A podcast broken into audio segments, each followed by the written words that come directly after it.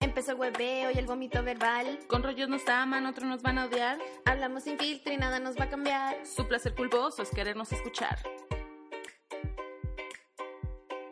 Hello. We're back. Hola, yo soy Luisa Vera de Golden Strokes. Y yo soy Babi de Babi Sanoja. Y hoy les traemos El último capítulo. el último capítulo de la temporada. Number one. Sí, no crean que nos vamos, nos vamos, nos vamos, sino que ya ya estuvo con esto. sí, suficiente por esta primera temporada. Decidimos tomar un break un poco para, bueno, primero yo poder finalizar mi etapa de título como tranquilamente sin el estrés de que tengo que venir a, grabar. Y por temas también de poder reinventarnos y eh, regresar mejores, renovadas y con muchos planes nuevos. Sí, con muchas nuevas ideas, nuevos temas, nuevas dinámicas, así que pues queremos hacer como un repaso de esta experiencia siendo podcasters. Como podcasters. Yo creo que lo hemos hecho bien. ¿Sí? Creo que ha sido bien. Iniciamos como de una forma bastante organizada, o sea, como organizada en el tema de, de que era como pro, que no, ah, compramos el micrófono, Ah, claro. eh, en- entendimos cómo usar el, esta madre para editar el audio y como no sé, siento que con la estructura del podcast, Claro, como el Instagram. temas, el, Insta, el Instagram está hermoso, como que toda la gente que ve nuestro Instagram nos dice así como, me encanta cómo lo tienen organizado y no sé cuánto.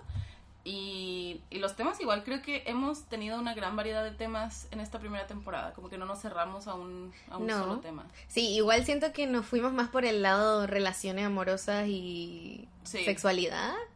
Pero tuvimos como esa tendencia en el fondo, pero porque es entretenido. Claro. Y Pero es como sí- de lo que más sabemos también. Sí, sí, porque yo, yo estaba pensando todo el rato, ¿cómo podríamos hablar de comida? Pero yo de comida sé nada, Mm. entonces ¿cómo no Igual no podría sé, hablar de comida? Nunca he escuchado un podcast de comida, eso es algo más visual también. Entonces, Sí, también, sería claro. extraño. Sí. Eh, sí, ha sido interesante, igual es como un poco incierto porque, claro, nosotros podemos ver los números y como ya nos manejamos en las redes sociales, también decimos como, nos está yendo pésimo, Mm. como, tenemos menos de mil escuchas, no sé, por, en tal capítulo, en tal tiempo. Claro. Pero, porque es súper difícil comparar, porque ningún podcast, a diferencia de youtubers, a diferencia de instagramers, tienen sus números a la vista. Entonces tú no sabes realmente qué tan bien o mal te está yendo, al menos de que salgas como los más escuchados de Chile. Como Claro. que ahí dices, ah, sí, me está yendo bien. Cosa que no salimos. Claro, no, ahí, ahí no estamos.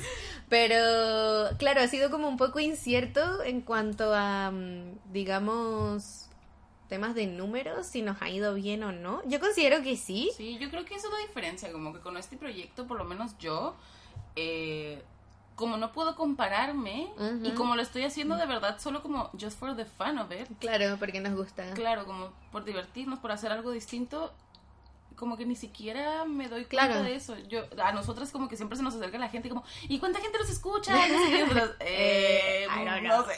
como que No, no, claro. no estamos revisando constantemente. rato, estamos claro. Como, como que lo hacemos solamente como cuando vamos a necesitar algo, cuando necesitamos el número, cuando alguien nos lo pregunta Claro. o ese tipo de cosas. Entonces, Ha sido más relajado en sí, ese ha sido sentido. Igual es más grato. liberador. Sí, una- sí. Igual el Instagram como que le va bien, responden harto las preguntas. Entonces, ah, no sé si... Yo digo que nos está yendo bien. Sí, yo igual mí- encuentro que nos ha ido bien, pero parece como un poco incierto porque Sí. no hay con quién comparar.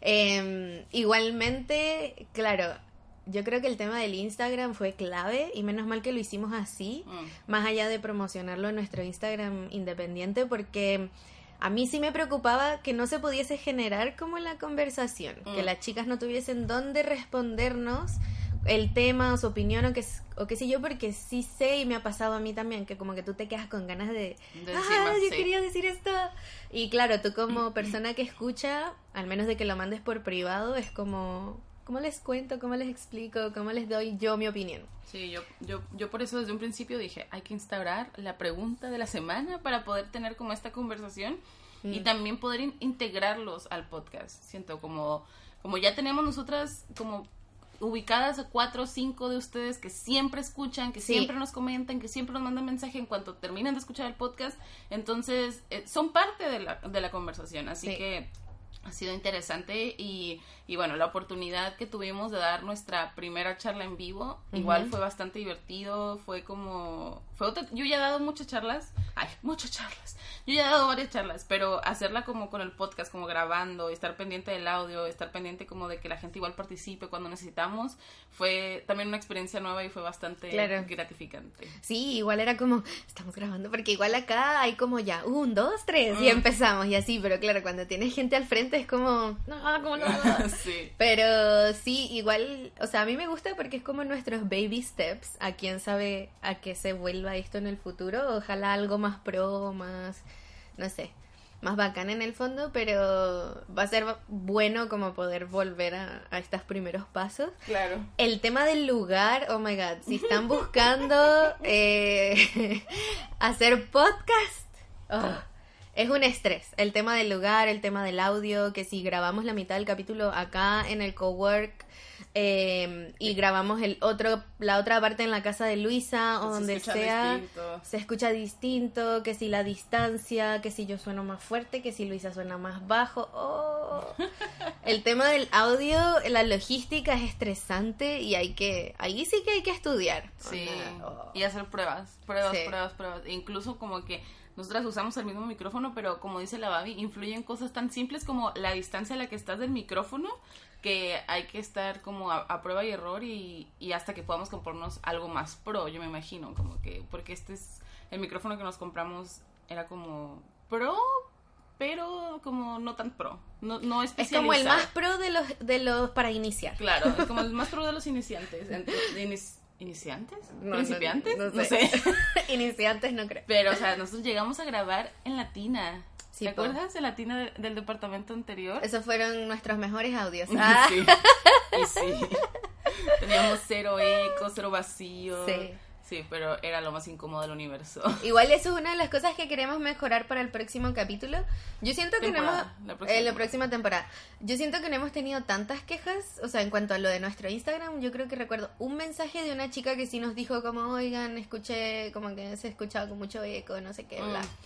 Pero mm, sí es algo que queremos como mejorar para las próximas veces, ver cómo lo hacemos, así sea comprarnos quizás otro micrófono y que cada una tenga uno, o buscar un estudio, ahí... Ahí veremos. Veremos qué vamos a hacer. Que, las, que la Luisa y la Babi del futuro se preocupen de eso. Por ahora ha sido...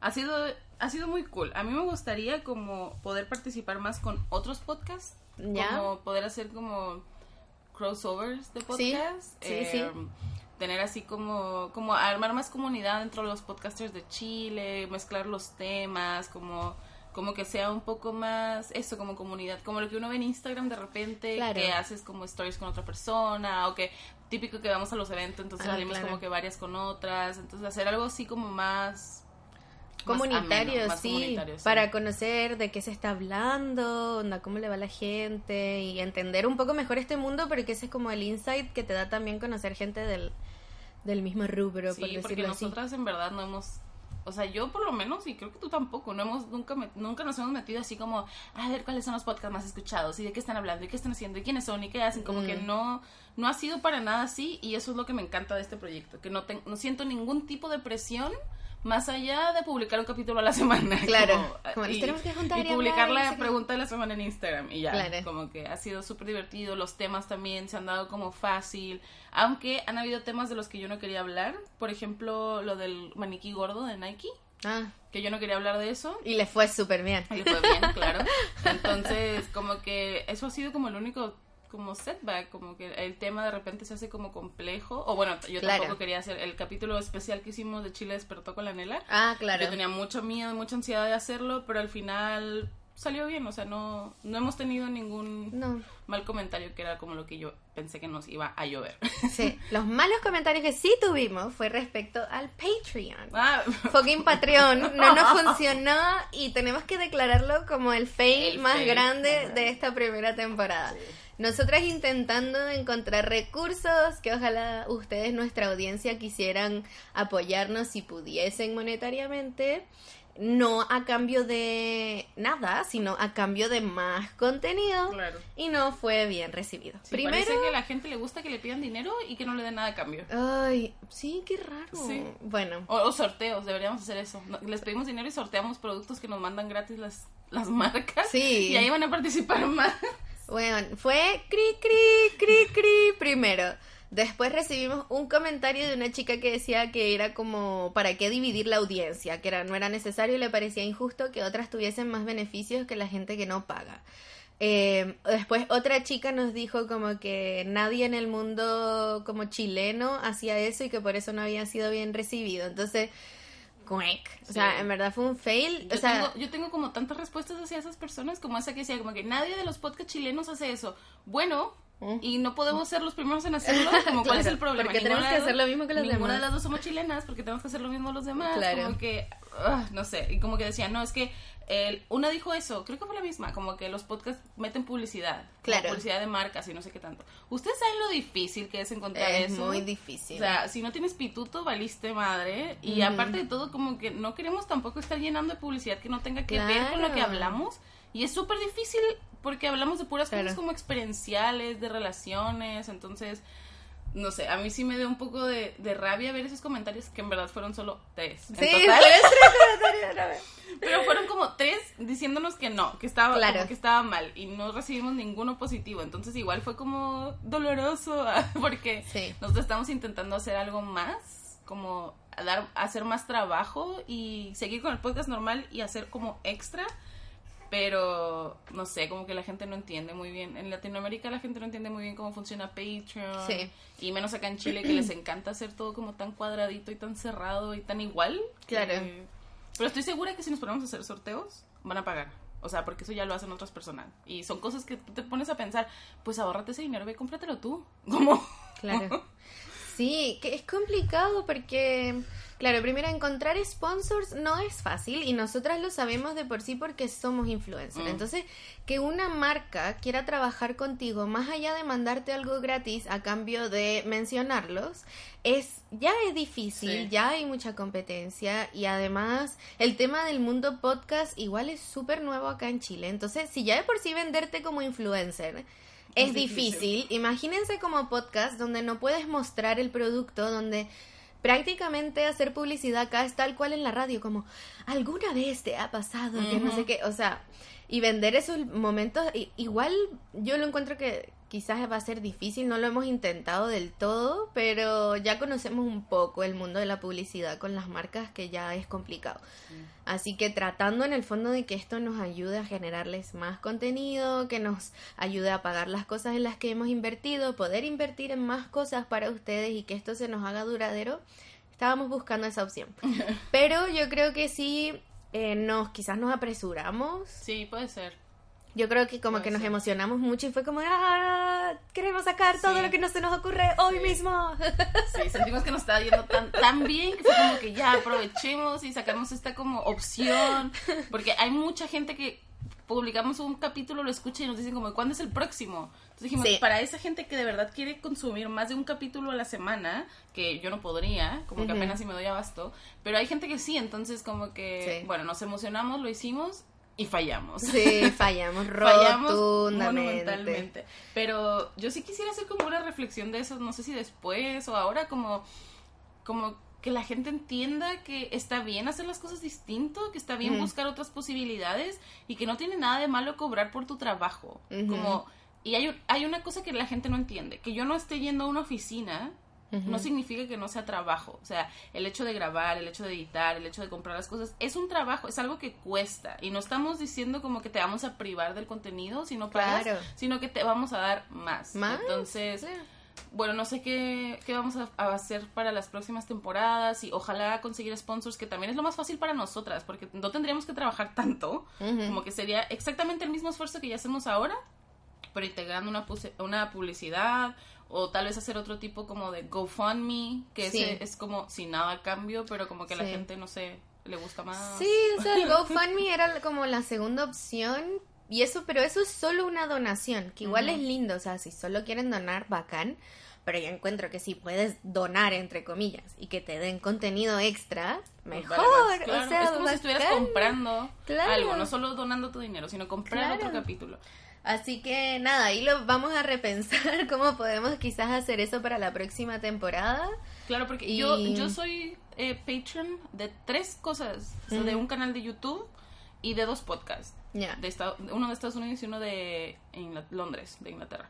Entonces, sí, sí, sí lo hace la gente en el resto del mundo. Que no lo hagan en Chile no significa que esté mal hacerlo o mal intentarlo. Claro. Y, y lo otro es que yo escucho, escuchaba un podcast muy bueno de dos chicas, eran también dos amigas que estaban grabando juntas y estos últimos, no sé, cuatro capítulos, te juro que cada 15 minutos metían una publicidad. No, y es era algo nada que ver. Como que estaban hablando bien meti- El último capítulo que escuché están hablando de la ansiedad, de que a, a una de ellas le dio su primer ataque de ansiedad y estaba a la mitad contando como qué había pasado y cómo había eh, solucionado la situación y empezaron a hablar como de un brasier y después em- esta- siguieron platicando y empezaron a hablar de unos batidos proteicos y yo así como, what, como que no entendía ni siquiera el corte de los temas, entonces ahí yo me desuscribí y lo dejé de seguir porque en verdad era demasiado, te soporto una o dos publicidades al capítulo, pero ellas Claro. metían como seis, así, No, no es sustentable. Además que es es súper annoying que te corten un capítulo con... O sea, el beneficio del podcast es que puedes adelantar.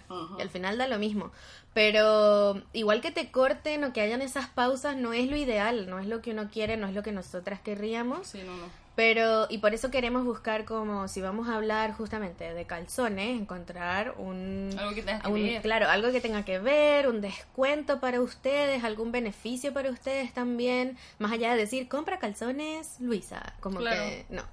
Em, así que igual eso tiene una logística importante detrás, o sea, tienes que tener los temas de antes, tienes que tener el contacto con la empresa de antes, el acuerdo, Sí, porque Es pega. Y, y dinero también, porque algo que no hablamos mucho y que tal vez lo vamos a tocar el tema eh, más adelante, es que los influencers, como por lo menos de nuestro nivel, por así decirlo, nos ofrecen puras cosas, puros productos. Y yo no puedo llegar a- así, Amazon, te voy a pagar con champús el micrófono. O Claro. Cowork, te voy, a, te voy a pagar con, no sé, maquillaje, el- el- la estadía en la oficina. Como que esas cosas siento que a veces eh, el público no se da cuenta y obviamente no tienen que saberlo, pero creo que sí es importante que lo sepan porque asumen demasiadas cosas y pues no están, no están así como estrellas glitter como parece. ¿Sabes qué podríamos hacer? Que me, me da un poco de risa como hacer como live streaming, pero en Pornhub.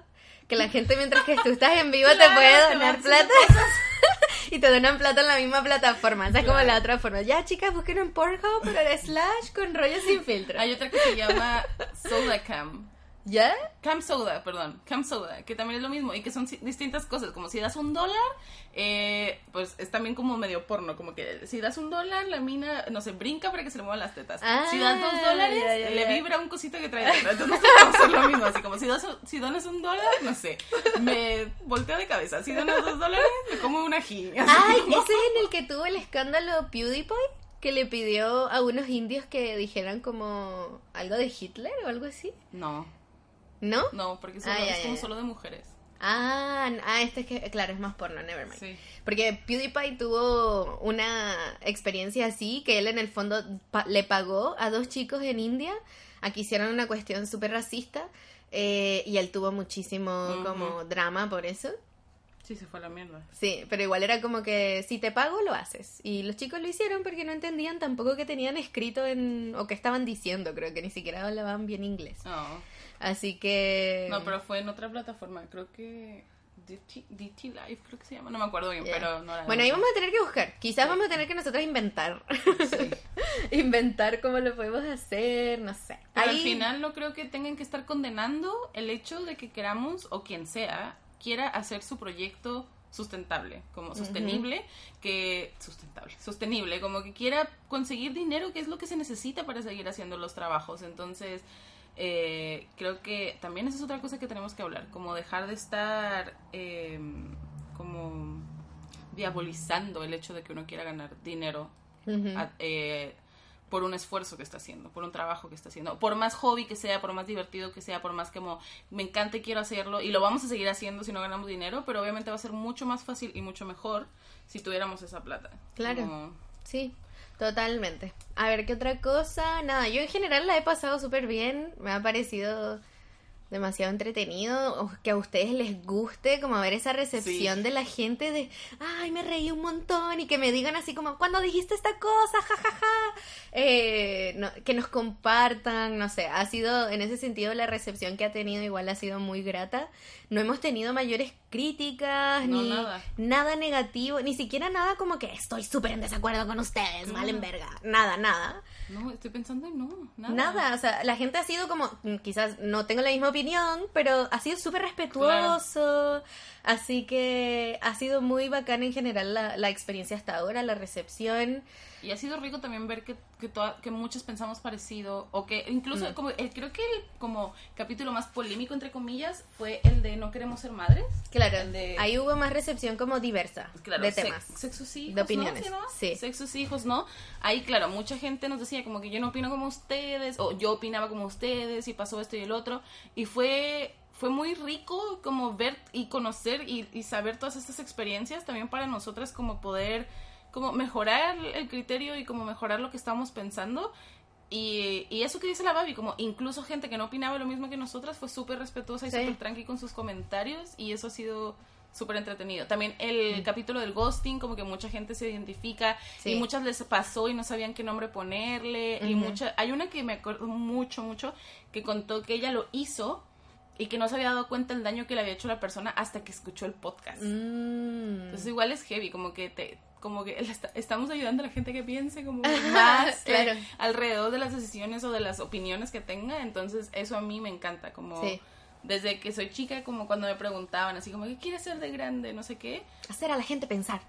No, yo siempre decía así como, quiero, quiero tener como, quiero lograr hacer un cambio en el mundo. Claro. Yo por eso quería ser abogada o médico, ¿no?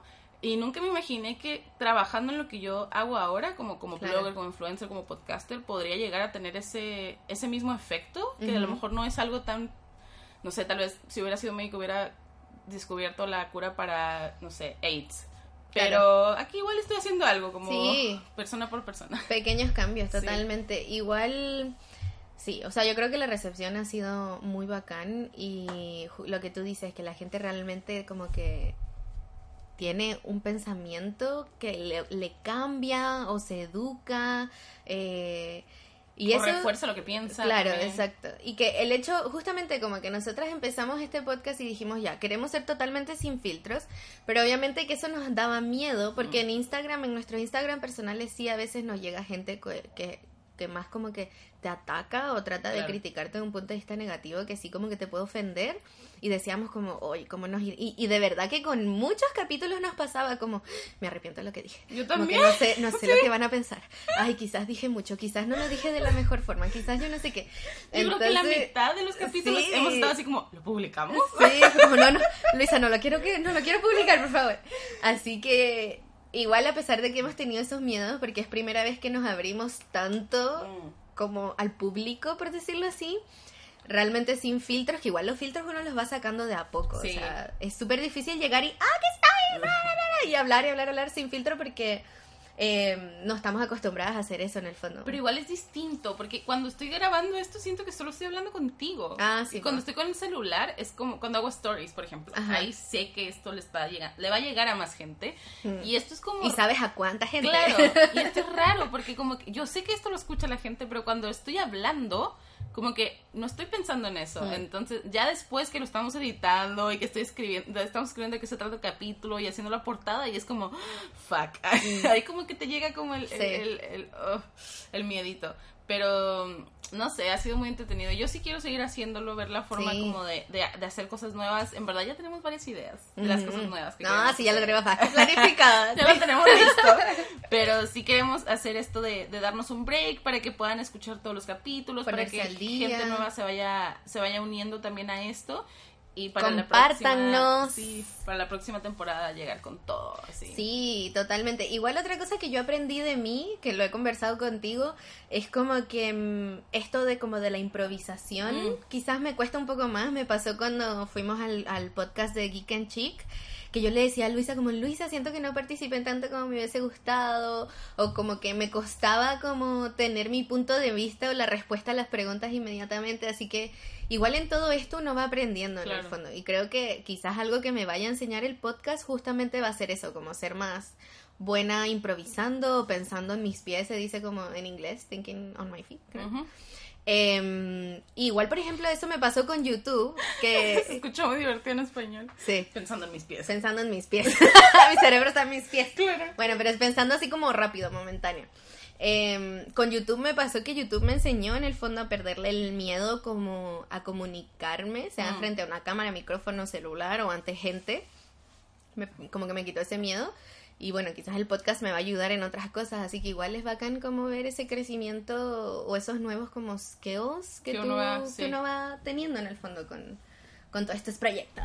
Sí, es, es muy divertido, a mí me ha encantado y como que tengo tengo ganas de hacer tantas cosas, pero igual el tiempo no nos da, igual como como no conocemos tanto la, la plataforma y, y la forma de, Ujú. de cómo funcionan las cosas, ahí vamos a ir viendo cómo se va desarrollando.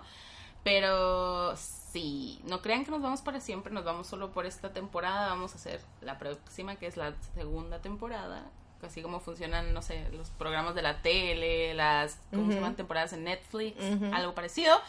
Y pues vamos a seguir activos obviamente en nuestros Instagrams personales. Sí. Igual queremos hacer Instagram actividades de- ahí. En el Instagram de Con Rollos de nosotras, claro. Queremos hacer actividades ahí como para ayudar a la difusión, ayudar a recordarles, hey, este capítulo lo viste. Así que igual estén pendientes en nuestro Instagram, que es... Con rollos.sinfiltros. Y nuestro Twitter también, lo queremos, vamos a intentar empezar a usarlo más. Ah. Ese es como el segundo fail del podcast. Sí, Twitter. sí, el Twitter, ¿verdad? Lo menciono. Que es CRSF-podcast. Sí, y ahí nos siguen como cinco personas, nadie Sí. nos pesca, pero tampoco nosotras publicamos No, nada. hemos sido muy malas ahí también. Igual, y eso que yo he estado usando Twitter ahora más que nunca. Donde Mm. yo decía, ¿cómo la gente usa Twitter? Y ahora me encanta. Así que ahí igual hay que, hay que, hay que acortar, acordarse nomás que está Sí. ahí y como publicar de repente Es que cosas. al final ahí. es como producir más cosas, porque hemos tenido ideas, ideas de, no sé, poner quotes, poner Claro. eh, algunos textos como textuales de lo que estamos diciendo en el capítulo y así, pero igual es pega, y es pega que por tiempos no hemos podido como realizar Claro. 100% y también, no sé, temas de organización. O sea, yo este año he estado como, mi vida siempre había sido como súper organizada y este año no sé qué le pasa a mi cerebro que no quiere, entonces ha costado, pero... Pero se hace el esfuerzo y ha sido bastante divertido. A mí me encanta. Me, me quedé con las ganas, sí, de hacer la sesión en vivo más grande que iba a ser en el encuentro de Ay, Body sí, Positivo en del el Paraíso. Gopo. y- Si es que se hace, Sí, yo creo que lo haremos igual. claro, lo vamos a hacer igual y va a quedar como un capítulo, un live session, que no es un Claro. capítulo de ninguna temporada, es solo un live session. Claro. Así que ahí les vamos a estar avisando por nuestras redes sociales para que estén al pendiente, vayan a seguirnos al Instagram, que ya lo dijimos, con rollos.sinfiltros, y al Twitter, CRSF-podcast y les agradeceríamos cualquier idea. Sí. Cualquier cosa que ustedes quieran ver de, nos- de nuestra parte, temáticas, no sé, invitados, eh, lo que sea, de verdad lo que a ustedes se les ocurra que podríamos hacer nuevo, innovador, el tema del Patreon, quizás otra plataforma que conozcan, otra idea que les... Cualquier cosa de verdad, todo se acepta y las vamos a escuchar y a leer para poder integrar a la próxima temporada posiblemente. Claro, y también queremos aprovechar para eh, darle las gracias a nuestra casa, que fue como nuestra casa por la mitad de la temporada, que es el Plaza 502, 502, el cowork. cowork, donde nosotras venimos a grabar, que tiene una sala grande como de ocho personas, tiene una sala chica que se utiliza como para terapias o para podcast, que es donde estamos nosotras, y aparte tiene el espacio de cowork con asientos, silloncitos, mesitas, cafecito y toda la cosa, así que si ustedes andan buscando dónde trabajar, dónde hacer reuniones, si son freelance así como yo,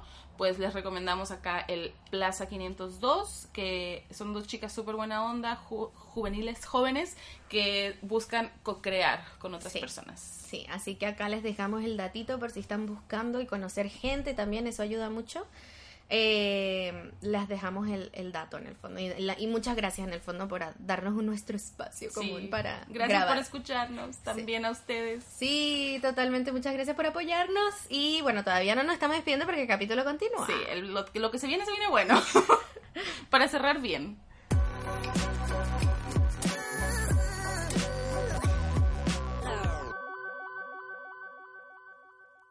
Y ahora vamos con la pregunta de la semana, que tenemos un desmadre con ese tema. Como que nos confundimos, no publicamos, Sí. grabamos, no leímos, no sé qué pedo, pero Ah, algo pasó ahí. vamos como desfasadas. Así Sí. que la pregunta es del capítulo 13. 13. Que dice, ¿has sido ghosteada o has tú hecho ghosting a alguien? Bueno, y acá tenemos una anónima que nos escribió por eh, TM, por mensaje privado, que nos dice, hola, acabo de escuchar el último capítulo. No sabía que era el ghosting. Me hicieron caer en cuenta que sí me lo han hecho dos veces y creo que también lo he hecho yo. Me lo hizo mi mejor amiga, entre comillas, del colegio, que era como una hermana para mí. Después de todo lo que contaron y haciendo memoria, eh, hoy más madura, caigo en cuenta que ella desde antes de terminar el colegio ya intentaba desaparecer de mi vida. Pero ya en la universidad me alejó de su vida, le escribía, no me contestaba, le invitaba a salir, siempre sacaba excusas. Pero es verdad, es verdad lo que ustedes dicen, que llega un punto que uno piensa que es uno el que hizo algo malo y sí llega a doler que alguien que considerabas familia ni el feliz cumpleaños te escriba. Qué triste. Nunca tuvimos como un enfrentamiento, pero creo que el no hacerlo hizo que costara más superar eso. Claro, eso es como lo más fuerte, como no poder Claro. cerrar. El capítulo, pues, Sí. Termina abierto. Acá tenemos a Calleja Rosario que ya comenta, uy, qué buen tema. Sí, me ha tocado. Amigas del colegio que me dejan de hablar de la nada y yo las encaro y no me responden. Hasta ahora grande también me pasó y yo pienso que son cobardes las personas que hacen eso y con poca educación eh, de no saber hacer las cosas de frente. Yo no lo haría jamás porque si a mí, se, si a mí alguien me cae mal se me nota a tres cuadras. A mí me pasa igual. Sí, a mí también. Eh, también dice acá GS, no, GF-SBD, dice, después que escuché el podcast me di cuenta que me han gosteado un par de veces, ahora le puedo colocar nombre y debo, con- y debo confesar que yo lo he hecho también, una vez con una amiga y muchas veces con pasteles de Tinder. Bueno, acá tenemos otra anónima que nos mandó un mensaje diciéndonos, hace poco fui yo quien hizo ghosting a alguien que, que es mega importante en mi vida. Ah, no hablo en pasado de esa persona. Porque aunque intenté explicarle que nos estábamos haciendo mal y que lo mejor era que nos alejáramos, él no dejaba. Así que lo eliminé de todas las redes por mi propia salud mental y por tratar de superarlo. En su momento no me di cuenta del daño que le hice, pero escuchando el podcast fui consciente. Para entonces solo buscaba calmar el dolor y la depresión en la que estaba hundida. Pero calma, que ese ghosting no nos duró ni dos semanas. Hemos hablado de nuevo y les expliqué la ra- y le expliqué las razones. Ah, muy bien. Entonces no fue el ghosting completo. Ah, claro, no fue ghosting no fue ghosting, todo. ghosting. Yo he hecho ghosting en ese sentido como le, igual aviso, oye, te voy a bloquear en todas partes porque no me dejas en paz. Pero es avisado, pues entonces en realidad no es ghosting. Claro, que saben el por qué y, y que lo vas a hacer. Sí, no, no es que no es ghosting. Porque yo Claro. también he tenido como amistades que se han disuelto con el tiempo, pero Claro. no es ghosting, en verdad. Em, por acá dicen, a mí me pasa con, ah, dice, vale MH-bajo, a mí me pasa con mi primer pololo. Hace un año me volvió a hablar y aparece en fechas donde menos debe aparecer. Por ejemplo, me habló para mi cumple, me preguntó cómo, me preguntó cómo estaba y todo, pero nunca me dijo feliz cumpleaños. ¡Qué chucha! Yo igual comenté que para mí todos los términos de mis relaciones amorosas son similares a un ghosting? Bueno, acá eh, dice guion bajo all, all of me guion bajo cero. Dice, lo malo del ghosting es que me genera mucha ansiedad hacerlo y peor que me lo hagan. Me gusta afrontar las situaciones, no pelear, más bien cerrar el ciclo y hoy en día no todos son así. Básicamente hago ghosting cuando noto que la persona tiene pensamiento diferente y no conseguiré nada hablando, pero me gusta Mm. intentarlo de fondo y que no sea en vano la pérdida de alguien de tu vida. Claro, así que está cool igual que, que varias le hayan podido poner nombre a estas situaciones porque sí es algo que es como Claro. doloroso, es algo que te, que te marca por un tiempo. Entonces, qué bueno y también qué bueno las que lo han hecho que se han dado cuenta como la otra cara de la moneda, como Claro. cómo se siente. Y para complementar que me acuerdo en ese capítulo dijimos como que no sabíamos si era algo de nuestra generación o no. Me pasa que siempre que grabamos algo como a los dos días, me entero de algo que pude haber dicho en el capítulo y me frustra mucho, así que lo quiero decir. Tengo una amiga que muy tristemente a su abuela le hicieron ghosting cuando estaba embarazada. Mm. El esposo desapareció. Dijo como que voy a ir a comprar pan y no volvió nunca. Perdón, pero bueno, eso no es ghosting, eso es pichi. Eso es Y- ghosting sí, a la antigua porque pero no es había como- redes sociales. Es otro nivel. Por eso, pero sí lo hacían. Sí. Vean que te digan voy a ir a comprar pan y, Y no regresan nunca y nunca te llaman. Y en esa época, no, ¿cómo los lo llamas? buscas? Claro. No tienes cómo llamarlo, no tienes cómo contactarlo. Es un ghosting nivel peor, Sí. incluso porque, claro, Estás al menos, bebé. Al menos ahora tú le puedes decir a tu amiga, oye amiga, métete en su Instagram a ver qué está haciendo. Claro. Pero en aquel entonces, ¿no? ¡Qué horror! Así que Oh. sí pasaba en las generaciones anteriores. Tal vez no pasaba Peor. tanto. Ah. Tal vez no pasaba tanto, tanto, tanto. No sé, no sé. Yo creo que hay que ver más. Sí, eso porque- podría ser, eso podría ser un buen tema para la próxima temporada. Claro, invitar a como Ghosting a la antigua. personas de distintas generaciones. Y uno, y, uno, y uno más chico también, como a una persona que tenga como 14, 15 ahora. Claro, ¿te para- han hecho ghosting? Claro. Sí. Ya bueno, eh, ya veremos. Y la pregunta que les dejamos ahora abierta para esta semana es...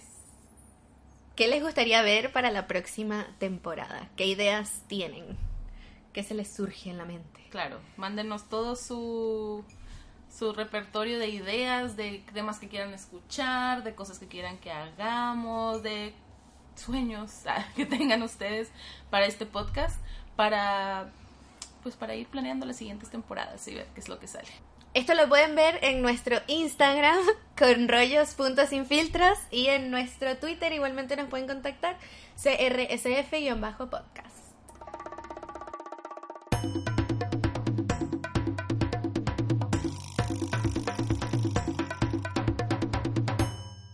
Queremos terminar esta temporada con un tema muy jugoso, que es de los que más les gusta, porque cada capítulo que tiene el nombre sexo en el título es de los que más escuchan. Escucho, sí. Así que no sé qué onda la gente, el sexo definitivamente vende. Es que es sí. Y yo Definitivamente. creo que es, es tema tan tabú, a pesar de todo, a pesar de todo el porno, Mm, a pesar sí. de todos los desnudos, a pesar de todo, es un tema tan tabú el sexo. Bueno, y a mí me encanta hablarlo de chica. Yo como, ¿cómo la gente no lo habla? Debería ser más normal. Yo les juro que yo a veces llego a la cafetería de mi, de mi universidad, están todos mis amigos, así los 10 amigos, porque somos como un grupito de 10, nos están almorzando y yo llego y les digo, ayer tuve el mejor orgasmo de mi vida. Y todos me ven con cara de, hola, baby. ¿cómo estás?" Sí, no sé, no sé cómo, cómo- por qué sigue siendo tan tabú y sigue siendo tan como, Sí, como secretito ay, el sí. sexo, es raro. Es súper raro y, y de verdad yo en mi grupo de amigos soy conocida como que la que siempre habla de sexo y para mí ha sido normal desde chica, incluso cuando yo llegué a Chile, que tenía 16, cuando yo llegué al colegio todos juraban que yo ya te había tirado como con siete hombres, así que tenía tremendo historia, historial y yo era virgen. Porque hablaban mucho nada Porque más. hablaba mucho de sexo solamente y me gustaba preguntarle a la gente, oye, ¿y tú qué? ¿Y qué has hecho? ¿Y cómo te gusta? Y bla, bla, bla. Em, y, y de verdad, da igual si eres introvertido que yo te lo te pregunto igual. Obviamente si estamos en un ámbito como más no Casual. profesional, claro. Claro. No lo voy a decir en plena clase. Pero me encanta, a mí me encanta hablar de esto y hoy vamos a dar bastantes detalles jugosos de nuestra vida personal. Uy, no sé, no sé qué tanto filtro me pueda quitar aquí, la verdad. Pero vamos, vamos, vamos que vamos. Vamos Bueno. a hablar de nuestra primera vez. sex. Haciendo algo. Sí, nuestra primera vez. Y vamos a empezar con primera vez. Aquí no lo pusiste, pero comencemos tranqui. Tu ¿Ya? primer beso. Ah, ok. Mi primer primer, beso. beso. Ay, es que, es que yo no sé cuál considerar mi primer beso, pero sí tengo una memoria de cuando yo estaba en kinder, em, que nos ponían a dormir. Era como la hora de la siesta, y, a- y todos nos acostábamos como en colchonetas en el piso, y em, nos daban sábanas. Y yo tenía una compañera al lado. Mm. Y me acuerdo que ella y yo nos dimos un piquito cuando yo estaba súper, súper chiquitita, como abajo de la sábana cuando era la hora de la siesta. Ese, como que me acuerdo de ese. Y después, el que yo considero mi primer real beso, Uy, eso no cuenta. claro, fue en octavo con mi primer pololo que era mexicano Mm. en Estados Unidos. eh, y fue muy gracioso porque él y yo ya veníamos pololeando, no sé, digamos un mes o una semana o algo así. Incluso agarrarnos de la mano fue como, ¡Oh! nos agarramos la mano. Fue era todo muy grande. Sí. Y yo me acuerdo que él ya había besado, yo no. Y él me decía como ya, mañana te voy a dar el beso. Y yo, no me digas, no me digas, porque si me dices me voy a alejar y no lo voy a querer hacer. Entonces estábamos como que íbamos a una parte del colegio donde no nos iban a ver, porque en Estados Unidos son súper estrictos con el, sí, la, que la gente no se puede tocar, que la gente no se puede besar, que la gente no se puede abrazar, son súper... no. No, No, en México también. No, aquí la gente en cuarto medio se anda agarrando así con lengua y todo en el colegio. No ¿En son tan serio? estrictos, no, para no, nada. en México también tienes que como que esconderte para... Bueno, No. por lo menos en la escuela que yo estuve, obviamente. Claro. Tenías como que esconderte para... No, aquí son mucho más liberales en ese sentido. Y, mm, y nada, entonces como que nos fuimos a una parte donde sabíamos que no nos iban a ver. Y él me decía, como que me avisaba que me iba a besar. Y yo, por la chucha que no me digas. Ya. Y él, hubo un día en que sí al final no me dijo y nos besamos. Y ya todo bien, mariposas, todo el show. Y él más tierno, él me llamaba por un teléfono pago, de esos de los que tú le das moneditas, sí. porque en aquel entonces no te- él no tenía celular, y yo tampoco creo. Entonces él me llamaba al teléfono de la casa. Y yo le pregunté en la tarde como, oye, ¿y qué tal? ¿Lo hice bien? Como yo Ah. tratando de mejorar. y me dice, y me di- claro, obviamente al inicio me dice, sí, sí, estuvo rico, no sé qué, todo bien. Y yo le digo, ya, pero dime en serio que tengo que mejorar. Y me dijo, bueno, tienes que mover los labios. me dijo, tienes que mover los labios. Entonces al día siguiente, O sea, ¿cómo lo besaste? ¿Cómo? no sé, supongo como los labios ahí puestos, nomás no los moví. Y, sí, y de ahí al día siguiente volví, en el mismo lugar nos dimos el beso. Y esta vez moví los labios, pero salió la lengua. Así que ahí Mm. full make out total. Y yo siempre supe, a mí me encanta que me agarren el poto, entonces yo le bajaba la mano así, agárrame el poto. Entonces agarramos intensamente mientras que me agarraba el poto. Ya. Ese es como mi primer real beso. Que Sí, me gusta. claro. Claro. ¿Y tú? Yo eh, no me acuerdo como del primer beso así como de piquito, de Ah, juego, ya. esas cosas la verdad no, no sé. Pero mi primer beso así como full ya de verdad que fue como que le conté a mis amigas como que ya di mi primer beso. Sí. Fue con... eh, fue en unas vacaciones de Spring Break, que en no sé si las dan aquí, pero en México dan vacaciones de mm, Semana Santa. Y yo en esas vacaciones me iba siempre a la casa de una tía, que Ya. tiene su casa más cerca de la playa. Entonces, mm, yo siempre convivía mucho con mi primo, como con el hijo de esa tía. Y él tenía o tiene, no sé si siguen siendo amigos, un amigo que también era como vecino, vivía por ahí. Y yo a él lo conocía desde que éramos chicos. Como Mm. que todos nos conocíamos Ya. desde que éramos chicos, obviamente porque él no era mi primo y era el amigo de mi primo que también siempre iba cuando eran vacaciones. Y me acuerdo que estábamos en el cuarto de mi primo, mi primo estaba como jugando algo en la computadora y estaba su amigo y yo y estábamos como platicando muy chill, todo muy normal. Y no sé por qué ni cómo comenzó, no me acuerdo bien, maldita sea, le tengo que preguntar a mi primo. Yo creo que él se acuerda mejor porque ha de haber sido un trauma para él. Porque de repente el amigo y yo nos empezamos a besar. Y Eh. algo que recuerdo así como muy random es que él tenía un chicle y como que yo quería y como que me dijo quítamelo y ahí nos Ah. empezamos a besar. Ah, ya entiendo, Como ya para entiendo. sacarle el chicle de la boca. Como quiero chicle, no tengo, pero toma esto. Ajá, algo así, algo que así. Algo, algo así de haber pasado. Y yo me acuerdo que yo estaba súper nerviosa, igual y todo. Y aparte estaba como mi primo ahí. Pero ya llevaban como coqueteándose de antes. No. No, fue de la nada. No, o sea, el año, nos veíamos una vez al año, para empezar. Claro, claro. Entonces, como que del año anterior al que nos vimos, como que cambiamos los dos un montón. Ya. Como que ante- el año pasado creo que, que Ah, nos como típico cuando te llega la pubertad. Claro, como Ya. que la- el año pasado que nos habíamos visto todavía jugábamos como que nos subíamos al árbol y Ya, cosas ya, ya, así. ya, ya, ya. Y después nos estábamos besando y estábamos como en el cuarto de mi primo. Y mi primo como que de repente volteó y como, ¡ah, chinga! Eh, me voy. Ah. Yo como, ¿qué pedo? Y, súper sacado de onda. Y el amigo y yo ahí ah, besándonos, besándonos, besándonos. Y también fue así como desde un... No fue como piquito, pues ir a sacarle Claro. el chicle de la boca. Y después eh, estuve ahí toda la semana. Entonces él iba todos los días y nos encerramos en el cuarto de mi primo Ah, con mi primo adentro. Y mi primo como que nos decía, ahí viene mi mamá, ahí viene mi mamá. Y como, cállense, no hagan tanto ruido, hacen mucho ruido. Y como, Pobrecito, pobrecito él.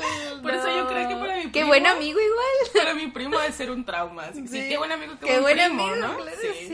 Sí, Porque tenemos la misma edad. Todos eso. teníamos la misma edad. Y eso fue como, ¿qué edad tenías? Uy, creo que 14, Ya.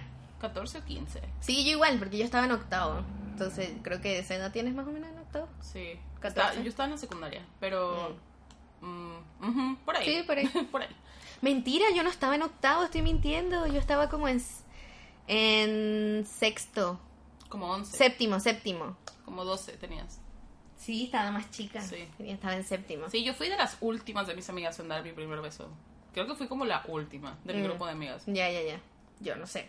No, creo que no. Porque en Estados Unidos son todas tan prematuras que ya había. Yo tenía compañeras que ya habían tenido sexo, o sea. ¿En serio? Sí, Wow. así que. No, Creo que yo no fui también. de las primeras. Yo también, pero no eran tantas. Sí. Y, y yo me acuerdo, yo fui como la última en, en tener mi primer beso, la última que me bajara, la última en tener sexo. o no, no sé si la Mm. última, pero de mi grupo de amigas así cercanas, Claro. sí era como de las, De las atrasadas. de las atrasadas. Ya. claro. Pero yo igual hacía como des- entre medio de esas cosas hacía otras cosas. Hacía como... Mm. Pero igual me acuerdo, como la primera vez que tuve un novio, así como oficial para mí, eh, mi mamá no me dejaba tener novio. Ya. Y teníamos como 13, 12 o 13. Y me acuerdo que él terminó conmigo porque me dijo que no quería tener amiga de carti eh, novia de cartitas, porque yo le escribía cartas en aquel Ya. entonces, y que no la dejaban, que no le dejaba ni siquiera que me agarrara la mano.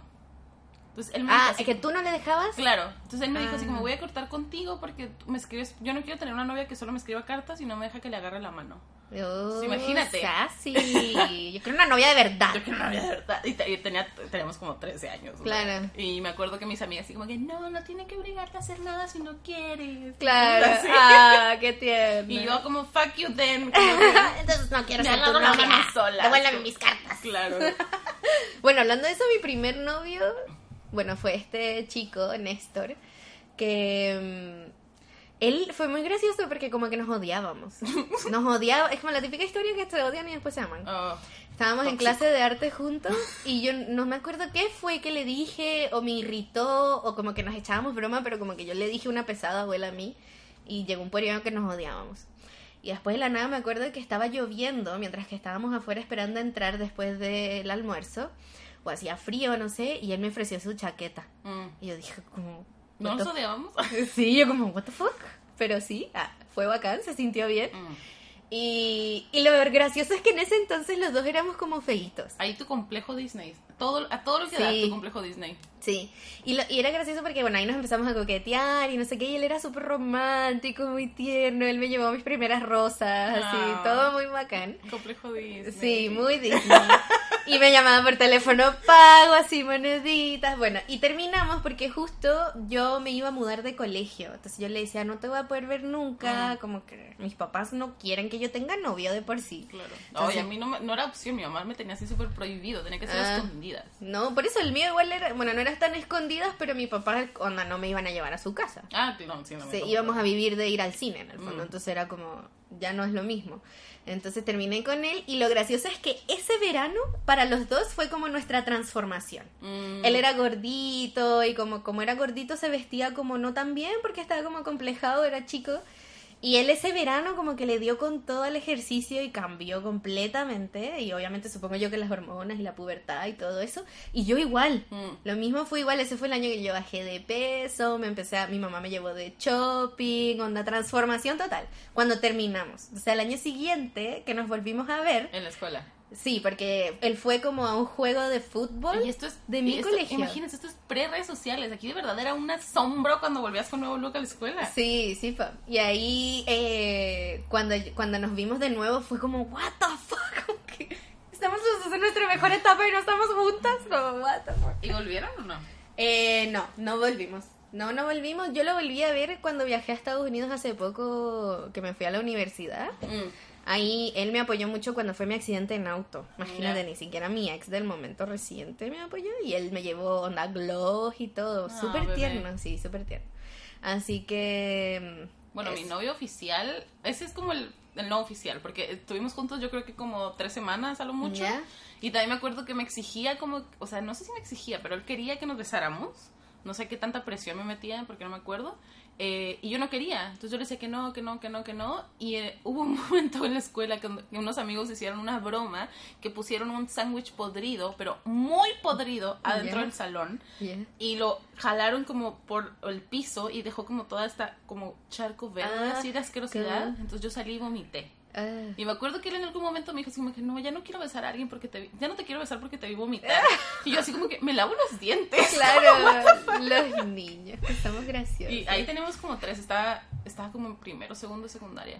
Y Ah. mi, no- mi primer novio así como ya oficial de que Claro, mi mamá claro. lo conoció y todo fue hasta que tuve 19, hasta que estuve en la universidad. Ah, de grande. pues. Sí, ya grande.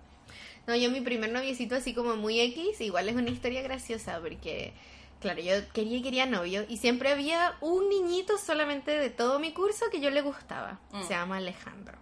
Y Alejandro siempre me perseguía, me buscaba, me buscaba, pero yo siempre le decía que no porque me parecía feo para mí. Como, no, muy feo, no, no te quiero. Y hasta que un día le dije, ya, ok, seamos novios. Le dije, pero solo podemos ser novios si me traes un regalo todos los días. Esto fue como en, en tercero básico, así, muy chica. Es que para mí, lo que yo veía en las películas es que el novio era que te traía flores y te Mm. traía regalos. Eso para mí era un novio. Entonces le dije, me tienes que traer un regalo todos los días. Y él, muy obediente, el día siguiente me trajo unas galletas. Pero las galletas eran de chocolate. Y a ti no te gusta el chocolate. Entonces yo terminé con él y le dije, a mí no me gusta la paleta de chocolate, tú deberías saber eso porque eres mi novio. Y terminé con él. ¿Y cómo se supone que tenía Duramos, duramos un día. Eh, se fue mi primer así noviecito X. Duramos un día. Bueno, y aquí ya brincamos un par de experiencias. ¿Y cuándo fue tu primer el acercamiento al sexo? Como... Mi primer acercamiento al sexo fue, y lo tengo súper claro así en mi mente.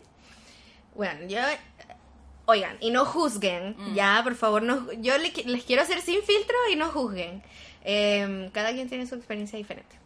Eh, yo tenía mis vecinas, que eran como dos vecinas, una chica era más grande eh, y la otra era más chica que yo. Eso como- en Estados Unidos. No, en Venezuela. Ah, Entonces tenían como 10 años, Ujú. 10, 11 años.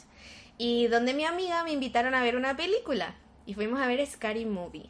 Ya. Y en Scary Movie, la 1, Ujú. está esa escena donde ellos están teniendo sexo y ella sale como tirada al techo y no sé qué. Mm. No muestran nada, o sea, de la cintura para abajo no muestran nada. Pero ahí yo no entendía qué estaba pasando, o creo que sí más o menos, pero no estaba tan clara. Y estaba esta chica que es más grande, que ella como que nos estaba enseñando, a mí y a mi vecina, ¿Y que era más tenía chica la que más yo. grande? Como 10. No sé, yo creo que tendría como uno o dos años más. No era tanto más grande, pero claro, cuando tú eres chico como que la diferencia de edad se Sí, nota es mucho. mucho, claro. Y ella nos estaba explicando qué es lo que estaban haciendo y ella nos dijo como, como que ella inventó un juego que era como, hagamos eso con peluches. Ya.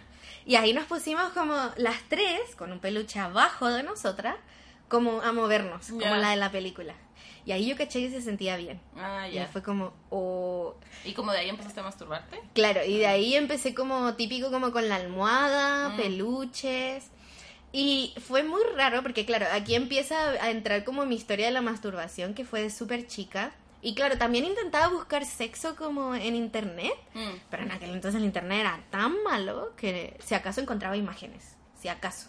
O sea, ahora yo busco sexo en internet todo lo que yo quiero, Si pero la otra vez buscamos otra cosa nada que ver y nos salió puro sí, sexo. fue como fue como llorar en el sexo, algo así, puro porno, así, Puro vaginas, porno, pa, y pa, nosotros, pa. ¿what? Sí, claro. No, en aquel entonces no, me salían como mujeres en pelota, pero nada más. Oye, me estás, me estás haciendo pensar que yo, la- el primer acercamiento que tenía al, te- del- al sexo no era, no fue tan el primer acercamiento, ¿no?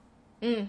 De seguro era algo an- Bueno, a mí me tocó ver a mi mamá con su... Ah. con una de sus parejas, así de que, mamá, quiero un jugo. Y me acuerdo exactamente, me acuerdo El trauma, güey, cosas Mamá, quiero un chocomil, mamá, quiero un chocomil. Y mi mamá, ¿qué, qué? Y yo, mamá, quiero un chocomil. Y llegué y abrí su puerta, po. y estaban ahí como desnudos. Y yo ¡ah! cerré y no sabía tampoco qué iba a ¿Qué pasar. estaba pasando, Porque mi mamá también fue así como, cierra, ¿qué? Que no sé qué. Entonces, eh, no sé si esa fue la primera. Claro. Y de seguro también. Bueno, yo siempre he tenido de cable. Entonces, seguro como dándole a los Claro. canales. Pero no me acuerdo claramente como cuándo fue. Pero sí me acuerdo también que cuando estaba chica, todavía no nacía mi hermana, así que tenía menos de 8 años. De eso me acuerdo. Tenía menos de 8 años y tenía una vecina que una vez fuimos, estábamos en auto y estábamos ella y yo solas en el auto. Y ahí me preguntó, ¿alguna vez has sentido amorcito? Así decía, como a sentir como esta satisfacción sexual, pero no sé si era, no sé si ella se ¿Te lo refería... dijo a ti? Sí, Ah. no sé si ella se refería como al orgasmo o como a lo que sientes durante, antes de llegar al orgasmo. Me preguntó como si había sentido amorcito. Y yo así como, no, así como, sí, lo que hacen nuestros papás. Y como que me empezó a contar ella cómo se masturbaba. Y las dos teníamos como la misma edad, seguro teníamos como Ah, siete. Tenían la misma edad. Claro, como siete, ocho. O tal vez ella era un poquito más grande, pero nada, un año. Claro. Y claro, eso me- acuerdo que ahí empezamos a hablar de eso. O sea, muy random, como... Claro. Y yo también me, me masturbaba como desde esa edad, chica. Sí, pues sí, los niños se supone que empiezan de muy pequeños, por Sí. mucho que no sepan bien qué están haciendo, saben que sienten placer allá abajo. Y yo me acordé, me acuerdo una vez que yo llegué a ver un programa en la tele, porque obviamente yo me sentía culpable. Sí, obviamente yo me sentía como que me, me escondía para hacerlo en las noches. También, yo también estuve como en una guardería donde nos hacían a- hacer siesta. Y me acuerdo que me llegó a ver a otra, a otra niña también masturbándose. Y también era así como a escondidas, todo muy todo muy callado. Y me acuerdo que una vez vi un programa así como de estos talk shows, donde van como eh, mamás, señores a contar sus problemas. Y decían como, encontré a mi hija de cuatro años masturbándose. Ujú. Y como que ahí hablaban de que era normal, normal, y como sí, que pa. no sé qué tanto. Y como que igual dije como que, ah, no soy rara. Ujú. Pero igual siempre fue como súper escondida. Es que, weón, obviamente un ser humano, independiente de qué edad, si se toca en alguna parte y sabe que se siente bien, Mm. lo va a seguir haciendo, es como rascarse. O sea, es como rascarse, se siente bien, te da satisfacción y lo sigues haciendo Claro. cuando algo te pica. Entonces, eh, es normal en los niños eh, de, de súper chicos. Yo lo he hablado con, con una amiga que es enfermera y ella igual me decía como de muy, muy bebé. Ya, Bueno, pero creo que hay, que hay que seguir hablando de las primeras veces porque sería muy bueno hacer un capítulo entero de masturbación. Sí, sí, Sí. Bueno, pero de ahí en el fondo yo empecé como con la almohada. Me acuerdo que con una amiga yo le dije y ella me dijo, sí, yo también lo hago como con la almohada. Bueno, onda, súper abierta la conversación como con Cuando chicas de mi chico, edad. Claro, cuando eres Onda, yo ahora no sé si podría masturbarme al lado de dos amigas. Mm. Onda, es raro, por lo encuentro Claro, extraño. es que ahora, siento que la diferencia... Ay, no quiero que sigamos hablando de esto. es que es la inocencia. No, pues. y siento que la diferencia es que, claro, que no es tan sexual. Es Mm. como autoplacer, pero ahora Claro. es sexual. Entonces, Claro. como que está la diferencia. Claro, Como lo que dices tú, como de rascarte. No tiene ninguna connotación sexual, entonces tú te puedes rascar enfrente a la gente. claro. Pero sí, entonces ahí empecé yo a encontrar como que el placer y usar almohadas o peluches hasta que me di cuenta que podía usar mis dedos. Y cuando aprendí que podía usar mis dedos fue como, ¡wow! ¡Cámara se me ocurrió esto antes! Yo siempre lo hice con la mano. Ay, yo no, a mí no se me había ocurrido. Pero por arriba de la ropa. Ah, ya. Como rascándome por arriba de la ropa. Ah, ya, sí, pues, sí, pues. Ya, y, y bueno, mi otra, como la primera experiencia ya que tuve más como al sexo, como ¿Ya? pene vagina, eh, yo estaba como as- así como fajando, ¿cómo dicen ustedes? Agarrando, agarrando con un chico en su cuarto y y no puedo decir absolutamente nada de esto porque mi mamá no sabe ni quién es, pero estaba con un chico que era más grande que yo. Yo tenía 15 más o menos. Sí, porque todavía estaba en la secundaria. Claro, yo tenía como 15 y él habrá tenido como... Fuck, él tenía como 18, yo creo, ya era mayor de edad. Y, y estábamos así agarrando, yo estaba acostada en la cama, él estaba arriba de mí, bla, bla, bla. Y de repente sentí como que se tardó en moverse. ¿Sabes? Como que hubo como un espacio de tiempo donde no estaba haciendo nada. Entonces yo me asomé abajo de la cobija y vi que estaba sacando su pene. Ah. Y yo así como, no, no, no, no. Y él como, ¿qué pasó? Y yo, no, soy virgen. Y él así como que, ah, ya, es que no me habías dicho. Y yo así como que, no, pero no había. Ahora que Claro. me acuerdo, como que no, no fue na- nada patán ni nada. Como que Claro. se lo guardó y seguimos agarrando. Claro. Y, mm, pero ahora que me acuerdo, no me preguntó, no teníamos condón. Él no traía condón puesto tampoco. Yo no tomaba Nada. pastillas ni nada. Y fue así como... Claro. Y yo me acuerdo que salí así como que me paré y me cambié y me salí asustada así como, oh my god, como casi, casi. Claro, a mí me pasó también con uno de mis primeros noviecitos, como después de Néstor, eh, que también estábamos agarrando en la pieza de la casa de una amiga. Estábamos agarrando a besos, teníamos la puerta cerrada, estábamos en el piso.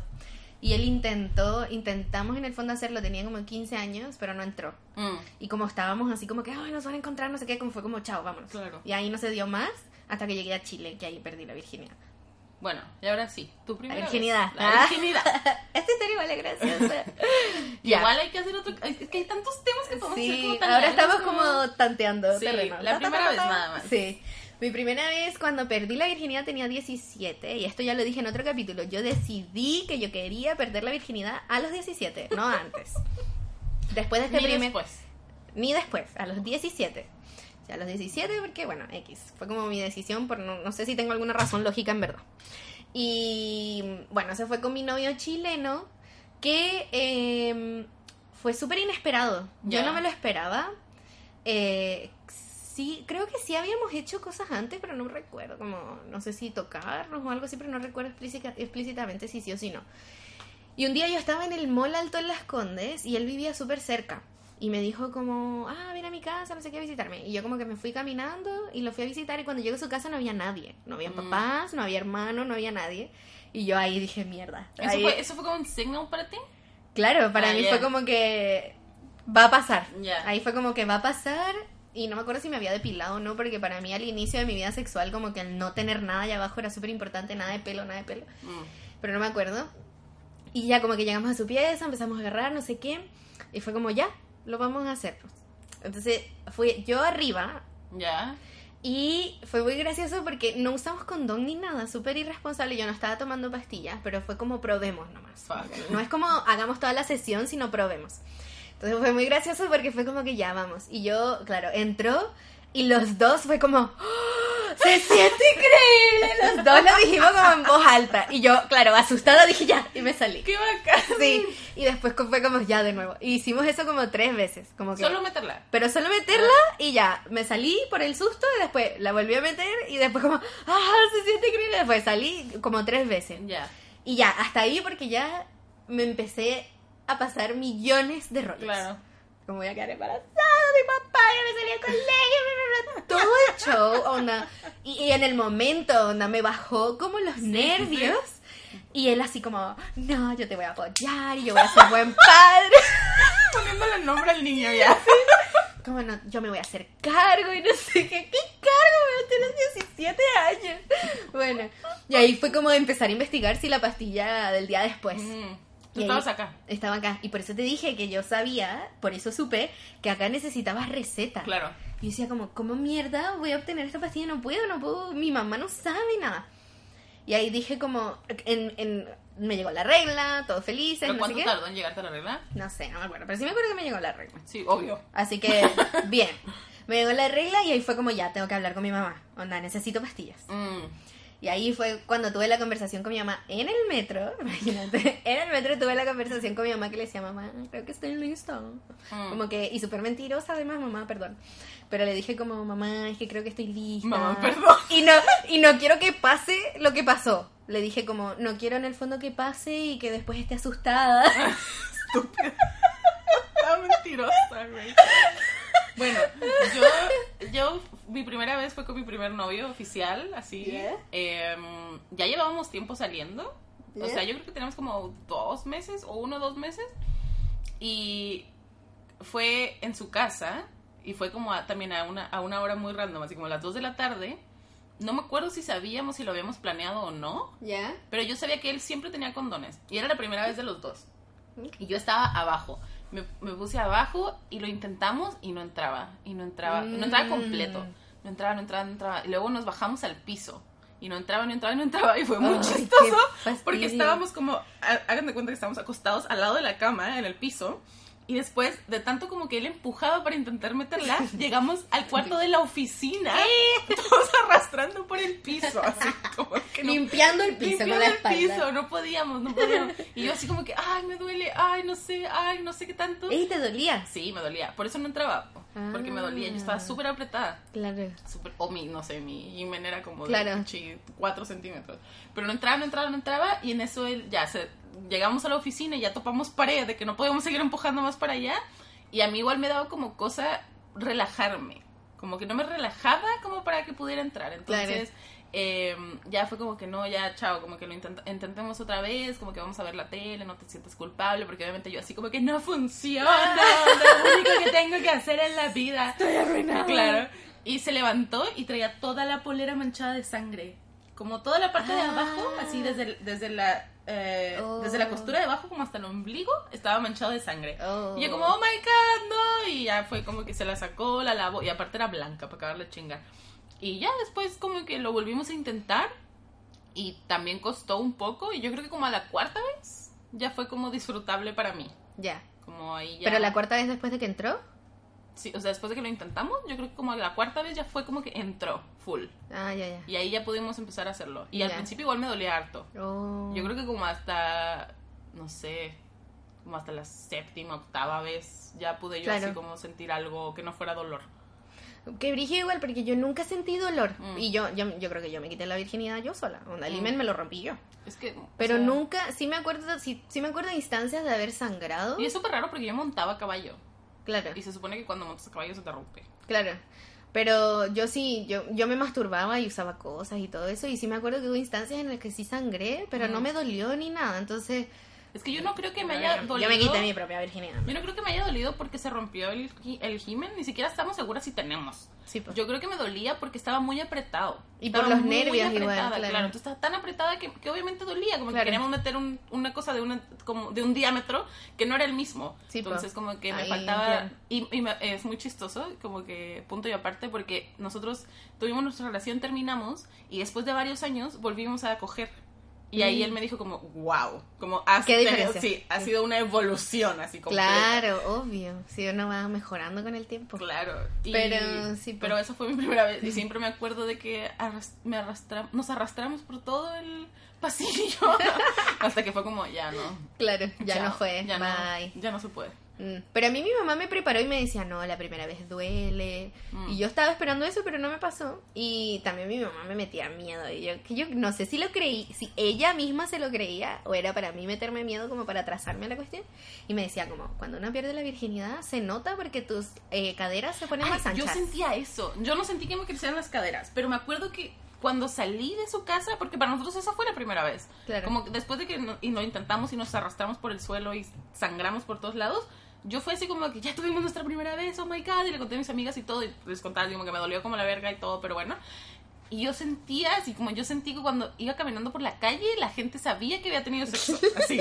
La gente- porque se siente algo. O sea, siempre después de tener sexo sientes algo. Sientes Sí, como po. algo activo en tu zona. Este. Y yo decía, la gente sabe, la gente se va a dar Sí. cuenta, mi mamá se va a dar cuenta. Todos- sexo. Ah. Sí, como que yo sentía que todo el mundo se iba a dar cuenta de que había, que Claro. había tenido que había perdido la virginidad. Claro, claro. Sí, a mí mi mamá me metía miedo con eso. Como, se te van a poner las caderas más anchas. Y así como que lo, lo voy a notar. Yo no. Pero según yo es falso. No, sí, es súper falso. Se supone que también cuando, cuando eh, tienes parto natural puede que pase Ah, eso, sí, pero no pues. siempre pasa. Pues, Claro. depende mucho de cada cuerpo. Claro, pero ahí tiene más sentido porque literalmente te estás abriendo en sí. dos. Que un pene así de grande haya entrado, pero Sí. no creo. ya, ahora, ¿cuál? Y algo que era muy... Eso como... eh, el tema del tamaño del pene. ¿Ya? Eso también ha sido como todo un tema en mi vida sexual. ¿Ya? Porque la gente como que en general valora mucho como el pene grande o el pene ancho. Y a mí eso me trajo harto problema, como el pene ancho. Eso ¿Ya? fue lo que más dificultó como mi primera vez, porque él tenía el pene muy ancho. Ah, claro. Sí, pues sí, esas cosas igual pueden ser problemáticas. Sí, y, y siempre fue como doloroso por eso mismo, porque cuando tuve sexo con otra persona después de él, fue como... Uf, así. Sí. Sí, igual he visto mucha gente que aplaude el, el pene average, el Mm, común. El común, sí. Sí, Ese mejor. El común es muy bueno. Es que hay que saber usarlo, más que nada. Sí, esa es la cosa. eh, Hay que, tienen que saber utilizar. Mira, en verdad yo creo que el, el tamaño da lo mismo hasta cierto punto. Obviamente Mm. que si tienes un micro pene, onda. Es que creo- no sé, no, no sé En si cuanto a la pene-. ¿Ah? No sé si existe un micropene. Sí existen los micropenes. Sí. Ya, pero no nos pongamos a hacerles shame a los micropenes. No, pero sí existe, pero me refiero a que sí, obviamente, no vas a sentir nada al, al momento de la penetración. Ay, me acuerdo una vez que una amiga estaba cogiendo, Ay, qué... estaba cogiendo como en el cuarto de arriba y estaba en el cuarto de abajo, como agarrando con otro amigo. Y, me- y nomás escuchábamos que mi amiga gritaba, I can't feel anything. No. I can't feel anything. Gritaba en No. inglés, como, no puedo sentir nada, no puedo sentir nada. Y nosotros abajo, así como, puta, pobrecito el Juanito, no. güey. Ay, pobrecita, no. Pobrecito él. Pobrecito él. Porque No. Gritaba así como, I can feel anything. No, move it. No, I can feel anything. No, pero yo creo que es peor cuando lo... Bueno, eso es horrible, obviamente. Pero también a uno se le sale a veces sin querer. Es como, ya entró. Y ahí es como... Sí, entró. O que él te lo diga a ti también, como Sí. ya entró. Y es como, huevón, ¿cómo no sabes que entró? Tú sea, tienes que saber que entró. A mí me ha pasado eso y yo como, sentiría la diferencia, ¿no? Como, ¿cómo no sabes que entró? Deben saber la diferencia. Bueno, también están como los penes circuncisados y los no. Ah, claro. Que eso también es un tema.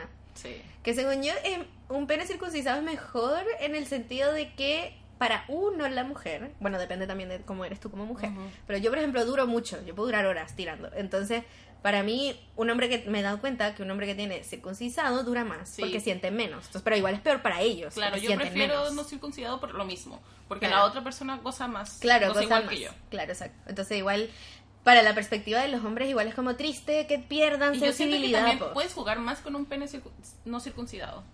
Sí. Porque tiene más sensibilidad. Entonces puedes hacer, puedes hacer como más cosas Mm, distintas. y se, deben ser más reactivos y todo eso. Sí, sí, es cierto. O sea, no sé, ¿verdad? Porque yo no tengo pene, pero eso es como lo que me ha, ha- ha dado la experiencia del otro Ya, lado. pero igual has estado como con hombres con y sin. No, sí, por eso, pero lo digo para aclarar que, que no tenemos Claro, la razón. ¿no? claro, Como que eso es lo que yo he visto. Claro, es lo que hemos en la experimentación. Bueno, y el hacer el amor, porque tener el sexo y hacer el amor es muy distinto.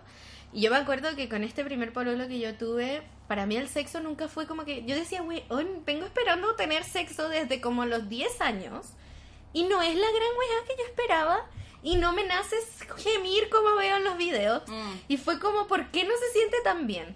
Pero claro, los dos éramos vírgenes, entonces ninguno de los dos sabíamos lo que estábamos haciendo. Y yo creo que por lo mismo yo no sentía placer. claro. En cuanto a sentir placer, al chico siguiente a él, que sí tenía mucha más experiencia, ahí sí fue como, wow, al fin. Como placer. claro, Pero al no fin. ser el amor. No, no fue hacer el amor, pero al fin siento placer. Ahora, hacer el amor fue con mi ex gringo, que con él, yo me, y, y te lo he dicho, es como la vez que me di cuenta que estábamos haciendo el amor, fue como que, porque para mí fue un pensamiento de, weón, me da lo mismo que estemos teniendo sexo ahora, es como te amo. Mm. Como que yo lo único que podía pensar era, te amo. Como amor. que, como que estamos haciendo, como, wow, como que onda, no sé, súper... Y ahí fue como que, wow, de verdad es diferente hacer el amor a tener sexo en el fondo. Claro. Como que de verdad para mí esa experiencia en ese momento que estábamos teniendo se volvió como casi que espiritual, Mm. más que por tirar y sentirse bien. Yo no me acuerdo. O sea, la primera vez que empecé a sentir placer, creo que sí fue con mi, con el mismo que perdí la virginidad como varios meses después. Claro, después de harta no, práctica. No estoy segura. Si no, de haber sido con el segundo. Pero eh, hacer el amor. Puta, es que creo que el que más recuerdo es con, con mi pareja actual. Mm. Que ya está como grande entre comillas, porque Claro. quién dice cuándo estás grande cuando estás chico. Pero no sé, como que no quiero pasar a llevar a mis relaciones anteriores, pero el que más recuerdo, así como que lo recuerdo, no recuerdo ni siquiera la ocasión, pero pienso en hacer el amor y se me viene como es él a la cabeza y se me pone así como chinita la piel, No. como, y- pero sí creo que fue, fue, o sea, ya fue hace como, no sé, cuatro o cinco años, Claro. pero fue con la persona que estoy ahora, creo. No me acuerdo. No me acuerdo. no me acuerdo porque mi relación anterior a él la borré así de mi mente, no hay nada, Ah, no sí. existe. Y la otra ya pasó hace mucho, entonces... Claro, no, yo- 10 años. Igual ya llevas harto con... Ah, no, mentira, tengo 27. Pensé que ya había pasado 10 años de eso, pero Ah. no. Oh my god. Sí, entonces creo que sí, la primera vez que fue así como hacer el amor. Porque ¿sabes qué pasa con mi pareja actual? Hacemos el amor sin tener siquiera coito Ujú. o sexo.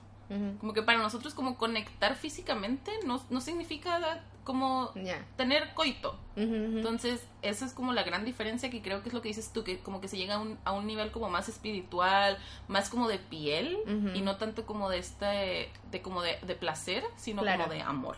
Sí. Sí, no, a- a- eso que dices tú yo no lo he tenido. Como que no seas sin sexo. Claro. Bueno, pero es que bueno. es- Porque nosotros hemos intentado hasta sexo tántrico, por ejemplo, Ajá. que es otro nivel. Entonces ahí como que ahí se siente de verdad la conexión que tienes con la persona Claro. y, y eso lo he hecho y lo he logrado solo con, con la pareja que tengo ahora. Qué bacán. Igual eso es bacán de estar como con una pareja estable y que además que haya tanta confianza porque te da para experimentar Ujú. como todos esos niveles y tener esa conexión también que es como súper importante. Bueno, a mí me pasa con 10 de 10 que yo, yo siento que hacemos el amor y ya lo he dicho también en capítulos que es como que, bueno, desde que lo conocí le quiero decir te amo y es como que te pasa, no lo amas ni lo conoces. That's the pussy talking. Sí, pero por ejemplo, nos- nosotros hacemos muchas rondas cuando nos vemos y duramos un montón, como les digo, yo puedo estar tres horas tirando feliz. Y mm, en una de esas me acuerdo que, yo no sé, él tiene un superpoder de que puede venirse mil veces y no le duele ni nada. Y en una de esas como que no le estaba funcionando todavía, quizás era muy pronto desde que terminamos y estábamos volviendo a empezar. Y como que solo nos besábamos. Mm. Solo nos estábamos besando, él estaba arriba mío, solo nos besábamos. Y era como, qué rico, como que yo, no sé, mi mente era Sí, como sí, que... sí. Como que hay una, no sé, la química sexual es tanta que me llega a confundir como a tener sentimientos por él y solo nos estábamos besando. Como, y nos besamos mucho rato, no sé, él me confunde en ese sentido. como, Eso es como hacer el amor. Tan- Sí, po, yo le digo que. Y él, él, es, él, es de esas personas que dice como que hagamos el amor. Y yo odio eso, como que yo digo tirar. Ah. Pero. Para- a mí me daba, a mí me da como risa, Sí, nervio, como- miedo cuando mi pareja, porque mi pareja también era así como de, hay que hacer el el amor. amor. Y yo, "Ah". Quiero hacer el amor contigo. Y es como. "Ah, sí. Pero nosotros ya tenemos esa comunicación de que nos decimos como que, como que tengo ganas, ¿sabes? Tengo ganas de hacer el amor. O sea, Claro. tengo ganas de coger, o sea, dame duro, así como tenemos todos los niveles ya, ya bien, Sí, bien sí, sí. estipulados. No, él dice hacer el amor y yo no lo digo. Pero, y yo le dije, con este- tuvimos la conversación hace poco y él, y él me dice como, ¿por qué no te gusta? Yo le digo, ¿sabes qué? No te lo corrijo porque sí siento que hacemos el amor, pero a, mí no me nace decir, como que me parece como cursi, Mm. Como... Sí, a mí me pasa lo mismo. No como, sé. ah, Prefiero decir, hagámoslo, como no digo nada, ni tirar, ni hagamos el amor, solo hagámoslo. un entremedio. Sí. Así que, bueno, vamos con, con alguien del mismo género. Ay, perdón. Eh, bueno, yo me, me tengo besándome con mujeres desde hace mucho. Desde que, sí, como desde los 13. ¿Ya? Como que a mí me gustaban niñas u hombres y era más fácil besarse con niñas para mí, como que Ujú. me daba menos vergüenza. Y aparte también era como este tabú y como que calentaba a los niños de alrededor. Y era así como Ah, soy sexy, Sí, soy pero- como... mm, para traer. Claro. Y entonces sí, desde hace mucho. Y casi siempre eran como mismas amigas, como grupo, Ujú. en el grupo de amigas. Pero la primera vez que fue con una desconocida fue en una espuma party, me acuerdo. Y, mm, y tenía como que 15, 16 yo creo. Que fue como que agarramos y todo, nos tocamos Ya. ahí como en, en una disco. Y nunca más supe de ella. Ya. fue como mi... One night stand. Claro, era como de, era una fiesta que organizan como que ah, van de otras escuelas todos y nos revuelven ahí, entonces fue así como one night agarrón y ya. Mm. Yo con mi mejor amiga, fue típico de película también. Eh, no voy a decir cuál mejor, porque si mis papás escuchan no quiero que sepan. No. Pero con mi mejor amiga, una de mis mejores amigas, eh, est- estábamos como sleepover y, y se dio como, no sé, porque no era, no era un reto, no era un juego, estábamos las dos solas y nos besamos, pero fue algo de una vez y después nunca más. Que no hubo, bueno, y esto de Kinder que conté que fue con una niña también. Y desde entonces nunca más he tenido ningún acercamiento con una mujer. Yo me acuerdo que entre mis amigas se daba mucho eso como de besarnos Mm. y me acuerdo una vez que una amiga se besó con otra amiga que era con la que yo me besaba siempre y me enojé. Me puse celosa. Ella es mía. La- sí, yo le dije como, oye, se suponía que esto nada más lo hacíamos nosotras dos. Uh. Y me acuerdo que me enojé. Pero no, no me enojé como de celos de amor, Claro. sino de como de orgullo, así como se suponía que esta era nuestra cosa especial. Claro. Y Tú la, solo me puedes besar. claro, y la primera vez que tuve sexo con una persona de mismo género fue... Ay, no me acuerdo de nada, ¿qué me pasa? Yo creo que estaba todavía en, el- en la prepa. Sí, no estaba en la universidad ni cagando, era más chica. Tenía como 17, 18 y fue con una chica más grande que conocí mm, en una fiesta. Y me acuerdo que. ay, yo creo que con esto ya me va a cachar quién es. Me acuerdo que se quedaron a dormir en mi casa y nos quedamos nosotras dos juntas en el sofá. Y ahí nos, nos pusimos a, a tener sexo. Mm, Mira tú. Sí. Y estábamos muy borrachas las dos. Muy borrachas. Y me acuerdo que yo estaba súper floja. Como que yo quería que me lo hiciera a mí, pero yo no quería hacérselo a ella. y como que de repente me hacía la dormida, ella movía la mano, así como que, hey, ya. Ey, ayúdame a mí toca", también, claro. Y yo como, "Ah, no quiero.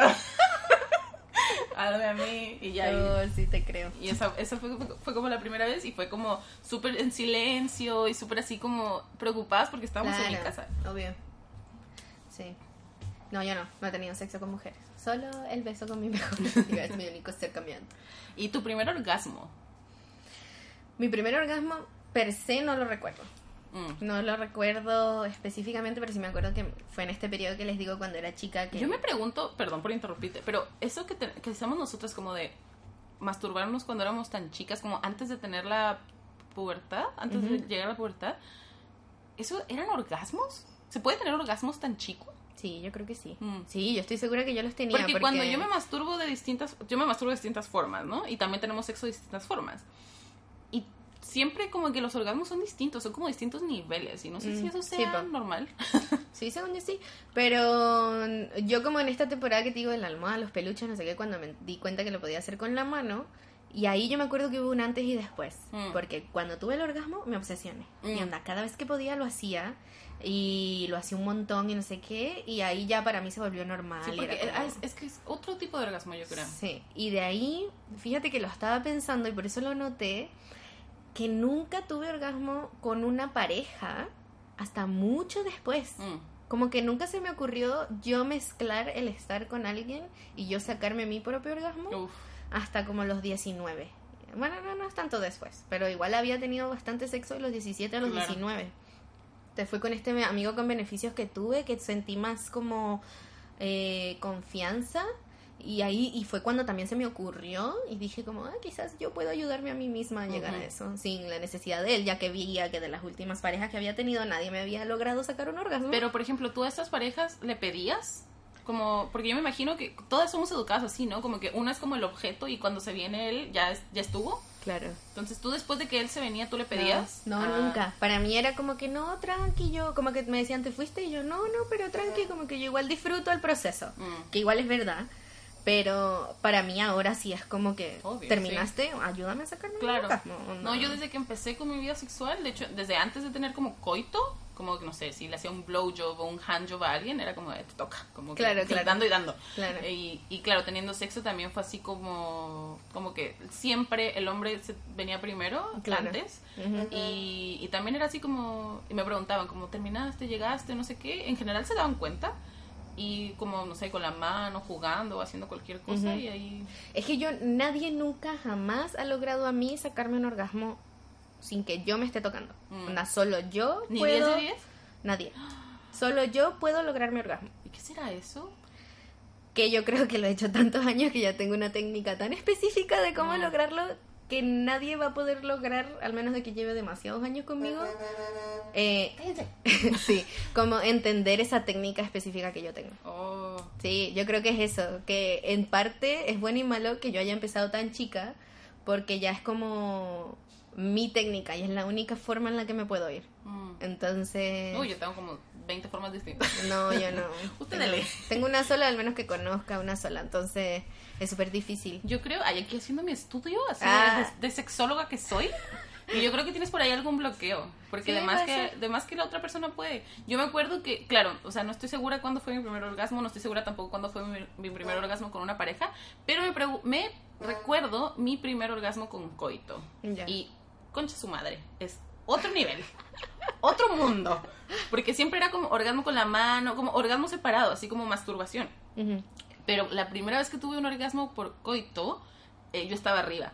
Y me acuerdo que fue así como, ¿qué fue What esto? Sí, me fue así. Y me acuerdo que le escribí a mi mejor amiga, así como, bueno, me acabo, acabo de tener un orgasmo con él adentro. Y ella como, ¿verdad que es lo más chingón del mundo? y yo, güey, sí. Como, no, esto, esto es. Como, sí, esto es de lo que la gente está hablando. Claro. Y eso pasó después de Ay, güey, como un año y medio de estar teniendo sexo, pero como con 20 personas distintas. Claro, como, Como- después de mucha gente. Claro, después de mucha Sí. gente, pero en un periodo de tiempo corto, pero sí fue como, se puede. Como Sí, yo po. pensaba que algo de mí no lo lograba, como que nunca iba a poder. Sí. Como que siempre leía estos, estos eh, estudios de que, no sé, el 80% de las mujeres no logra llegar a un orgasmo con su pareja o al mismo tiempo, porque aparte de todo fue al mismo tiempo. Sí. Entonces, como que dije como, wow, como que no soy parte de esa estadística Claro, que claro. yo pensé que iba a ser parte para siempre. Es que hay todo tipo de orgasmo, o sea, al final el orgasmo siempre viene del clítoris, Mm. pero por ejemplo, cuando estás teniendo sexo por la vagina, si no te estás tocando el clítoris externamente, el punto Algo G, rosa. El punto G es el clítoris por dentro en el Claro. fondo. Entonces, sí, igual es por, por clítoris, pero claro, es interno, por decirlo así. Yo ese tipo de orgasmo nunca lo he tenido. Pero por ejemplo, con todo lo que yo como que leo o, o más que leo, escucho, porque veo muchos videos respecto a esto, hay gente que ha tenido orgasmos como de placer solo de las tetas. Como que Mm. le chupen las tetas o les toquen las, te- las tetas. Yo, Y eso le genera orgasmo, bueno, no, yo no. yo, puedo- yo he tenido... No, yo no, yo solo por tema como de, de placer clítoris exterior Mm. mío, porque tampoco nadie me ha podido como tocar el clítoris y que me llegue al orgasmo. Yo, yo estaba pensando en ir a una sexóloga. Necesitas un Satisfyer. Mm, Ya, pero el Satisfyer igual es por afuera. Pero pues. igual lo puede usar otra persona. Ah, bueno. Sí, pero... Ah, pero hace poco tuve mi primera y única experiencia con 10 de 10 de eh, eyacular. Ya, sí, ¿verdad? Nunca en mi vida. Y yo decía, no, es falso. Oye, pero me hizo voy a apagar el aire porque me estoy congelando. Eh, nunca en mi vida había eyaculado y, este, y fue muy gracioso porque fue de ¿Tú, no-. ¿Tú te diste cuenta? No. Yo me di cuenta, Ah, sí. Fue explosivo porque era como de las mejores veces que lo hemos hecho. Y yo ya me había venido. Normalmente él y yo nos venimos al mismo tiempo, como que tenemos un autocontrol muy bueno para irnos al mismo tiempo, como que lo planeamos, como ya, listo, listo, Mm. ok, vamos. Sí. Y, y nos fuimos al mismo tiempo, es increíble. Y mm, eh, ya, ya me había, esta vez no pudimos irnos al mismo tiempo, yo ya me había ido, creo que yo le pedí, como que yo me quiero ir primero y después tú. Y estaba esperando a que él se fuera. Y en ese periodo de tiempo que igual fue corto, yo sentí una cascada en mi Mm. vagina. Y yo no sentí ganas de hacer pipí, yo no sentí que viniera, na- no fue algo así como que, wow, se sintió increíble, no fue nada placentero. Fue como que pasó nomás. Y yo sentí una cascada y yo estaba abajo, entonces sentí como que bajó así hacia mi poto. Claro. Y yo, mierda. Y yo sí, le mojé la cama, güey. Me Yo, mal. Sí, yo dije, me, me hice pipí, me hice pipí. Y él se fue y le dije, y le dije, no le dije que hice pipí, dije, mojé tu cama. Y entonces, claro, yo así, yo oliendo, así como, por favor, que no sea pipí, por favor. Y yo así, y no, no olía nada, como que lo toqué y me olí la mano y no olía nada tampoco. Y yo sí, perdón por mojar tu cama, pero creo que lograste que eyaculara. Así como, ¡uh! Muy bien. Pero es la única vez, es la única vez, no lo ha vuelto a lograr, no sé ¿Pero lo han tampoco. intentado? Pero es que no sé tampoco qué hizo, Mm. ¿cachai? Como que creo que... ¿Pero tú des- después de venir te seguías estimulando o no? Eh, no, creo que no. Porque hay, una, hay un- como un punto que a mí me ha pasado, como, sobre todo cuando usamos juguetes sexuales, hay un punto como que te vienes y luego está tan sensible que como que, ¡ah! Mm, Como claro. que sale, gritas. Y yo siempre me he preguntado, ¿qué pasa si sigues? Ujú, Y yo creo que ahí es donde llega la, la eyaculación. Claro, pero yo no me, no me estaba tocando externamente, pero yo supongo que quizás por, eh, como les digo, el clítoris igual está por internamente, quizás ahí él estaba, Claro. igual se sentía bien y ahí como que yo creo que estaba relajada porque él me genera a mí mucha confianza, entonces como que yo lo, lo estaba disfrutando igual y como estaba relajada fue como que lo dejé ir nomás, como que no, Mm. y no sentía nada, tampoco sentí que nada viniera. Qué raro. Sí, y fue, y yo, y solo sentí como externamente que, que salió agua. Y yo, A mí, uno de mis parejas sexuales ante- anteriores tenía mucho como, no sé si era fetiche o muchas ganas, y siempre quería eso. Siempre quería así como hacer Ok, ya. el squirt, ya. que yo eyaculara, y a mí la verdad como que...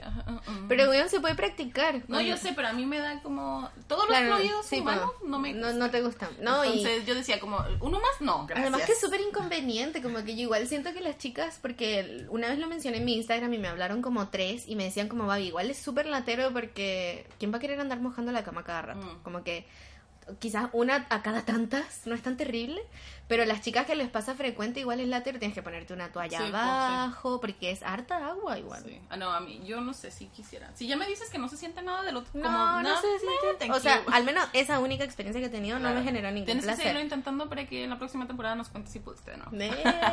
Ya, eh, para ir cerrando acá, porque llevamos mucho rato hablando, eh, el primer pussy fart. Oh my god, los pedos vaginales los odio. Pedo los vaginal. odio, los odio tanto. Bueno, de verdad los detesto. Me quitan todas, me matan todas las pasiones y me siento súper avergonzada mal.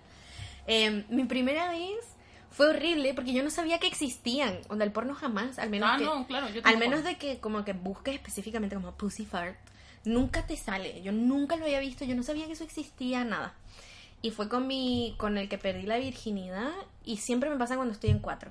Ah, sí, obvio, a mí también. Ahí es cuando más aire entra, que aquí los pedos vaginales pasan por eso, porque como que tu vagina obviamente cuando estás teniendo sexo está como más abierta, supongo de lo Sí. normal. Y, Y el aire entra distinto. Claro, y sobre todo cuando estás teniendo coito como que el, el, el pene, sí, bueno, obviamente hay muchas formas de hacerlo, pero entra y sale completo y en eso que vuelve a entrar le mete aire además. Entonces ahí cuando lo vuelve a sacar sale el tremendo peo que además suena horrible, weón. Yo no me Y no lo puedes controlar. No, no hay forma. A veces tú sientes que va a salir y es como y tratas de apretar y a veces Yo no es puedo, peor. no, yo no puedo. No, no hay forma de controlarlo. O sea, no hay forma. Yo Tú ahí lo tienes que dejar ir nomás. Pero a mí, mi primera vez, claro, estaba, estábamos intentando hacer de cuatro, intentando y fallando, haciéndolo de cuatro, porque a mí me daba como cosa, como, porque una cosa es como estar acostada así como de frente a él y que me vea toda mi belleza, y de otra cosa es como Ah. que me vea como el ano que yo ni siquiera yo me lo había visto. Ah, claro, claro, claro. Entonces estaba, estaba en cuatro y estábamos intentándolo. Me acuerdo que estábamos en un motel. estábamos intentándolo y yo como que estando en cuatro me caía completa, así como, ay, no, no puedo, ay, Ah, no, no, sí, ay, sí. no puedo, no puedo. Entonces estábamos así y al final como que sí lo logramos y fue como, tin, tin, tin, y yo como que no, no, como que no me gustaba mucho y, y ahora es como de mis favoritos y no me gustaba mucho, entonces yo me, me bajé, como dejé de estar en cuatro, me puse como de guata en la cama Ajá, sí, y me di la vuelta y cuando me di la vuelta y Ay, abrí las piernas, Eso es ahí, típico. Ahí. pa, pa, pa, pa, y yo, ¿qué? Y, y los dos, Oh. Los dos. Y yo, te lo, no, y yo como, te lo juro que no vi, como, no son pedos. No, te juro que... Y yo diciéndole a él como que no son pedos, como son de la vagina, y como que bla, bla, bla, y él como, ja, ja, ja, y los dos riéndonos, y yo súper nerviosa, así como, ¿qué está pasando? De pura suerte era como, Es horrible. como novio, novio, y no era como uno de mis Ah, moments, porque ahí sí hubiera matado toda la cura. o Claro. sea, como que después, claro, estábamos así y estaba sonando y nos reímos un buen ratote, como que prendimos la tele y nos pusimos como en otro Claro. mood. Y cuando volvimos a hacerlo, volvieron a salir unos. Ay. Y fue como, ah, Ay, es horrible. A mí me pasó, bueno, con este chico eh, con el que perdí la virginidad, igual estábamos en cuatro. Además que no se sentía bien, entonces no lo estaba disfrutando y, y salió.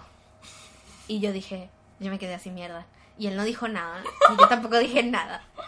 Y después hablando con mis amigas les conté. Y Mm. una amiga que ya había tenido más experiencia teniendo sexo me dijo, sí, eso es un peo vaginal, es súper normal. Y yo, ¿por qué nadie me dijo que? Así que chicas, si nunca lo han hecho en cuatro, si nunca Ay, qué sexo, horrible. existen los pedos Es vaginales. horrible y suenan tan fuerte, como que además si hay alguien en la habitación de al lado lo va a escuchar, como que Ah, son- creo que los míos no suenan tan no, fuerte, amigos sí pero sí suenan, suenan fuerte. suenan fuerte. Yo no me tiro peos normales así de esa magnitud, Ah, jamás. sí. Ah, No, y, y a mí solo me pasan en cuatro o como tú dijiste, cuando estás en cuatro y te como que te agachas y das la vuelta también. sí. Y Sí, los creo que solo pasan en cuatro porque es como, como que abres más la zona, no sé. supongo, no sé, no sé, en verdad, pero Y yo luego de repente, odio. depende cómo te pongas, como que hasta suena como, como los labios, es como chocando, ¿no? Es horrible, suenan horrible. No, a mí no me gusta. Ese sonido no me molesta tanto, pero. Ah, tú dices como que el peo saliendo choca los labios. Sí, como, Ah, así como,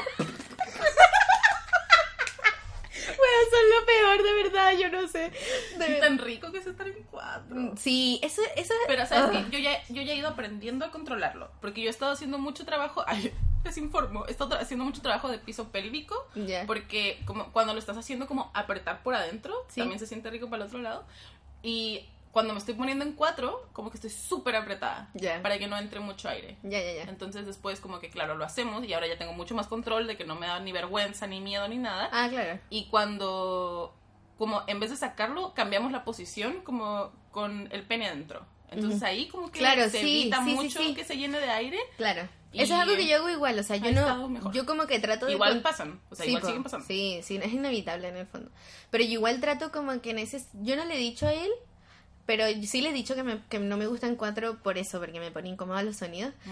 Pero mm, eh, sí cuando lo hacemos, que últimamente sí lo hemos estado haciendo más en cuatro, yo me echo más para atrás. Mm. Para que nunca termine de salir, sino que siempre se mantenga adentro y así ojalá no entre aire y poder evitar los peos vaginales Claro. dentro de lo máximo posible. No, pero yo ya, como que nosotros ya controlamos eso de los pedos, ya ni nos dan risa, ni nos molestan, ni nada. Es como algo que está ahí. Sí, sigamos. chao, y los ignoras y pa, pa, pa. Sí. sí, es que al final es como bye. Ya. O sea, ya la gente, pero hoy son horribles, de verdad que yo los odio. Y yo creo que la primera vez que te salga un peo vaginal con cualquiera va a ser vergonzoso. No, sí, nosotros nos Onda, no, cagamos de no la hay forma, No. no hay forma de que no, por mucho que yo creo que ya los hombres de nuestra edad saben que existen, Mm. espero. Eh, Ay, cállate, que yo tenía una amiga que estaba casada, ujú. tenía cinco años casada y nunca se había echado un pedo normal al lado de su esposa. Ah. Siempre se metía al baño para echarse pedos. Ay, no. ¿Qué es eso? Sí, o sea. ¿Qué, qué tipo de confianza tienes con tu pareja? Ah, si bueno, no mi mi primer- nuestro primer pedo con la pareja que tengo actual, así que como el pedo que sale de donde sale la caca, eh, fue súper así, súper rápido. Entramos, es que con esta pareja que tengo de Ah, juro fue que como súper pronto en la relación, Sí, tú. fue Ah. súper así, súper al inicio de la relación. Fue como, todos tenemos pedos, todos echamos pedos, ahí está mi pedo, listo. Claro. Súper así, Ahí te va. Un, dos, tres. claro, lo más normal del universo. Claro. Porque lo es. Sí, pues es normal. Pero ay no, los peos vaginales son horribles. Por favor, es, es lo único que le eliminaría al sexo. Los peos vaginales son lo... Además que al hombre no le pasa nada así tampoco. Bueno, al menos de que se vayan muy pronto. Es como la vergüenza, entre comillas, que podrían pasar. Claro, pero sí, tampoco es tan... Es que un- es como tan mal visto un pedo y que aparte no lo puedas controlar y si la persona no sabe, Y que suene tan fuerte. claro, y si la persona no sabe como que viene de la vagina porque le entra aire y toda esa cosa, como que no... ¿Por qué no puede ser.? por- Oye, esa es una buena pregunta. ¿Por qué sonará tanto? ¿Por qué no puede ser un respiro? Y ya. ¿Por qué tiene que ser. Porque pues como está construido por dentro, nunca te has metido el dedo, no es un hueco. Sí, sí sé, pero. Porque no es un hueco. Es como mucha carnita junta. Entonces, como tiene que salir. Tiene como- que empujar. como empujando, claro, tiene que empujar. No es como cuando tú solo abres la boca y. Porque ahí no choca con nada. Claro. Ay, qué rabia. Me gustaría que no existieran. Bueno, estas han sido algunas de nuestras primeras veces. Hay como. Tenemos que hacer una versión 2. Porque hay muchas otras primeras veces. Como primeras veces en cierta posición. La primera vez que nos bajó. La primera vez que. Como la primera vez que nos hicieron oral. Hay tantas primeras veces que contar. Que lo hiciste en un lugar que no fuese una cama. Mm. Hay muchas cosas. Yo desde la primera estaba en el piso y terminé en la oficina.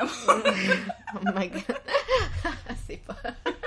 Ay, Dios. Pero estuvo bueno el capítulo. Me encanta Sí. reírme y, y contar estas historias. Me encanta conocer las experiencias de las otras personas, es muy divertido. Así que, si se animan A contarnos. a contarnos, nos pueden dejar un comentario, nos pueden mandar un mensaje, como va su primera vez eh, teniendo sexo, su primer novio, su primer beso, primer acercamiento al sexo, alguien con el mismo género. Sí, todo lo que quieran contarnos. pussy farts. Cuéntenos de sus pussy Ay, farts.